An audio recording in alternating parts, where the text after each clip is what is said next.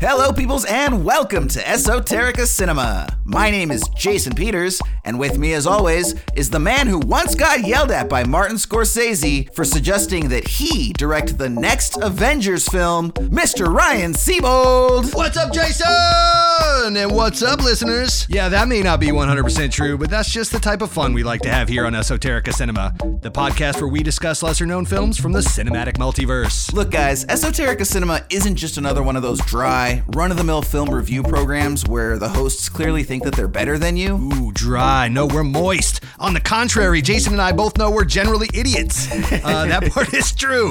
And we just happen to be really smart when it comes to movies. Absolutely. So, for example, what other film program is going to bring you in-depth analysis like this? It reminded me several times throughout the film of those, uh, you know, shitty early two thousands motivational posters that were on every salesperson's wall, you know, and it's like endurance, and it shows a big wave crashing against a lighthouse rock. And name one other program that's going to deliver you gold like this. I just feel like it doesn't matter with Oliver Stone. It doesn't matter what the question is. The answer is always going to be more, right?